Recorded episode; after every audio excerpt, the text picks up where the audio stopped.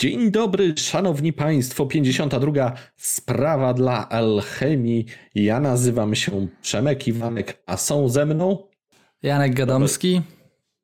Mateusz Puślecki. No i jedziemy z naszymi tematami. Zacznę może od takiego e, influencerskiego tematu. Nie wiem, co sądzicie, nie wiem, czy jesteście użytkownikami, ale TikTok w Polsce się panoszy. Nie wiem, czy o tym wiecie. Jest bardzo duża presja na robienie filmików, a temat w kontekście e, influencerki dziwnej i blogerki chyba jeszcze zupełnie niewykorzystany. Mam wrażenie, fakt, że nie śledzę TikToka za mocno, ale że jedynie mocniej chyba tylko Tomek Kopyra w to wchodził. Co wy sądzicie na ten temat? Bo powiem tak, e, w tej chwili uważa się, że ludzie masowo przesiadają się z mediów, z Facebooka, to oczywiście, że Facebook jest dla starych ludzi, ale że już Instagram powolutku idzie w odstawkę i coraz więcej ludzi siedzi na TikToku, zupełnie nowy format, zupełnie e, inne targetowanie. Czy myślicie, że piwo w to wejdzie? To pełna zgoda to, co powiedziałeś. Y, Tomek Kopyra na pewno najmocniej uczestniczy. On też ma nowy system publikowania, gdzie te mm, ala relacje publikuje w pod, podobnym czy w tym samym mm, formacie na wszystkich mediach i, i mówi, że to go bardzo wspiera, nie musi wszystkiego montować. Tutaj na pewno zgoda. Są to takie krótkie formy y, treściwe, które mm, bardzo szybko się przyjmują, są bardzo strawne. Też wiem, że Marcin Ostajewski jakiś czas temu bawił się w TikToka jako typ z browaru, o ile dobrze pamiętam, ale chyba nie za często teraz publikuje. A poza tym chyba nikt więcej. No jest to na pewno medium, które mm, bardzo mocno rośnie na całym świecie, w Polsce bardzo również. Jest mnóstwo TikTokerów, którzy tylko i wyłącznie z tego żyją. Poziom tych y, materiałów często jest bardzo różny i taki, e, ja nie mówię o piwnej, tylko ogólnie o, o materiałach na TikToku, taki trochę mech, taki trochę e, czasami poniżej dobrego smaku, no ale może to jest takie, takie medium e, i zdecydowanie warto tam być, warto tam rozwijać swoje e, komunikaty, warto tam rozwijać swoje grono użytkowników. E, natomiast co do Instagrama, tutaj nie do końca się zgodzę, bo Instagram na tyle sprytnie już na przykład zjadł Snapchata poprzez swoje relacje. No właśnie, I teraz robi to samo. Nie żyje. Z, nie żyje, no umarł po prostu przez to, że Instagram zagospodarował poprzez relacje e, tą, tą część Snapchata i łącząc jednocześnie e, kwestie związane z postami i też łącząc to z Facebookiem. No i teraz powstały te tak zwane Reelsy na Instagramie, które są toczka w toczkę tym, co jest na TikToku, więc tutaj e, pan Marek Cukiereczek bardzo mocno podgryza Chińczyków. No jestem ciekaw, jak to się skończy. Meta. Z firmy Meta, świeżo przekształconej dokładnie.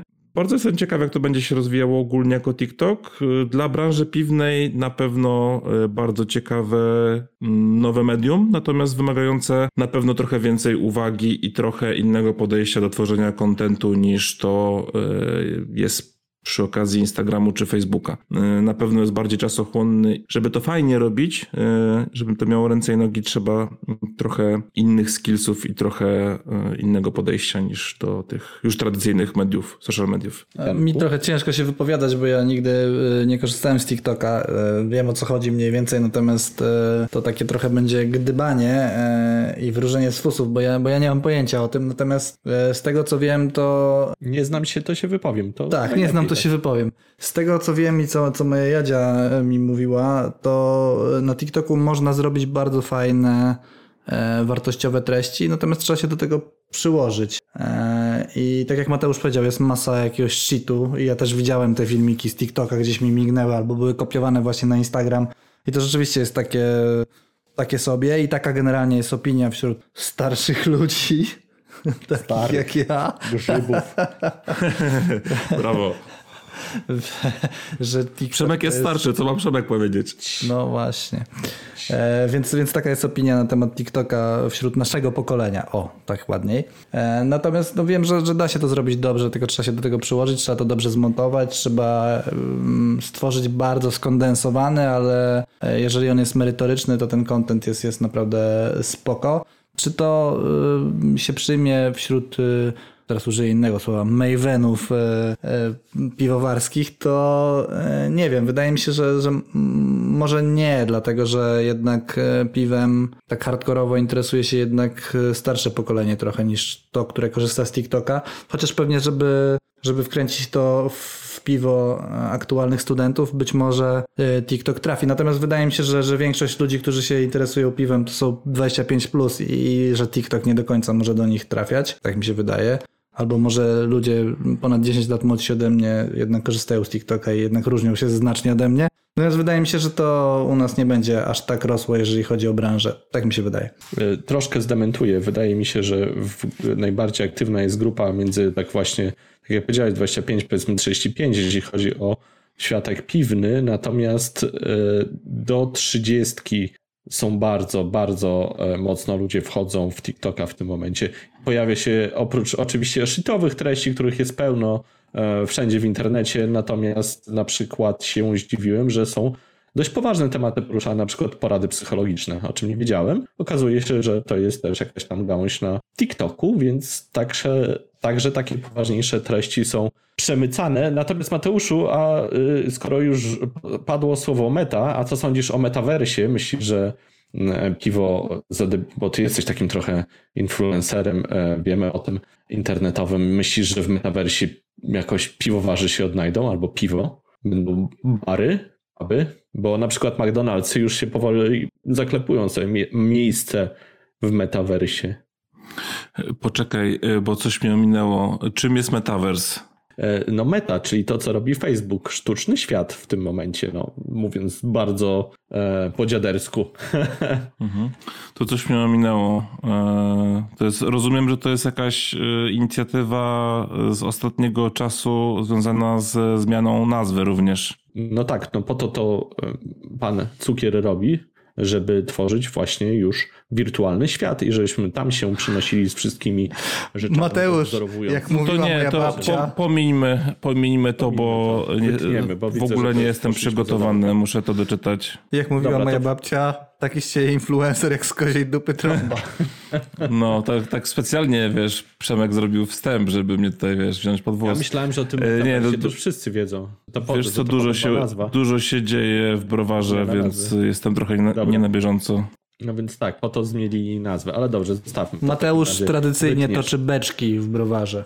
Tak jak się tak, robiło, dokładnie. Wiesz, w, w XVIII i XIX wieku. Bednarstwem się zajmuję teraz. Kurczę, zazdroszczę. Pewnie jeszcze w tej piwnicy lodowej w Cieszynie. Super sprawa. Nie, to ta piwnica lodowa się nie nadaje. No czy w ogóle za bardzo nie ma miejsca tak, tak na dobrą sprawę na te beczki wszystkie.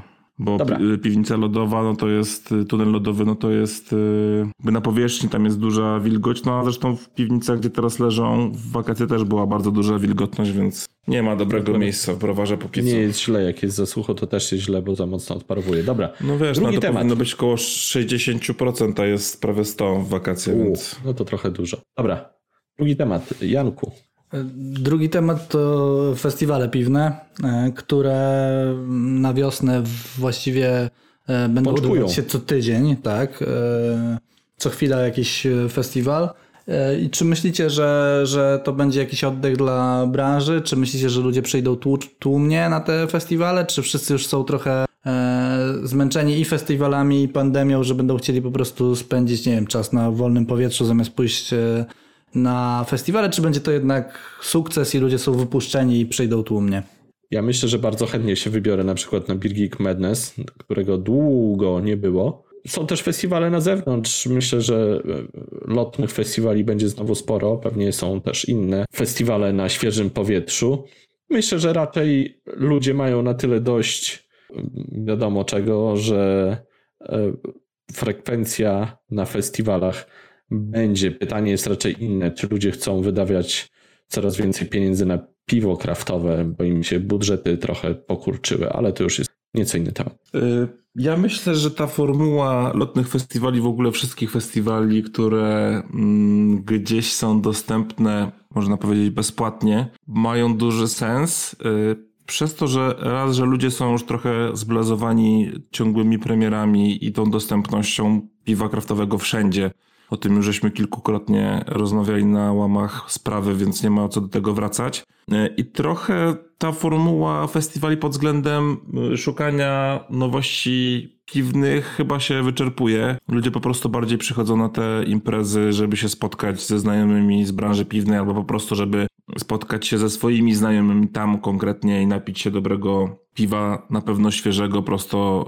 e, z browaru. E, I jest to jakaś taka letnio-wiosenna odskocznia od tego siedzenia w domu i od e, na przykład wybierania się do multitapów, gdzie jak wiemy, no wszystko drożeje, piwo w multitapach także, więc no, nie wszyscy, nie wszyscy, na pewnie wielu, wiele osób to wpływa ta sytuacja niekorzystnie, no i rezygnują z, z wyjść na tak zwane miasto.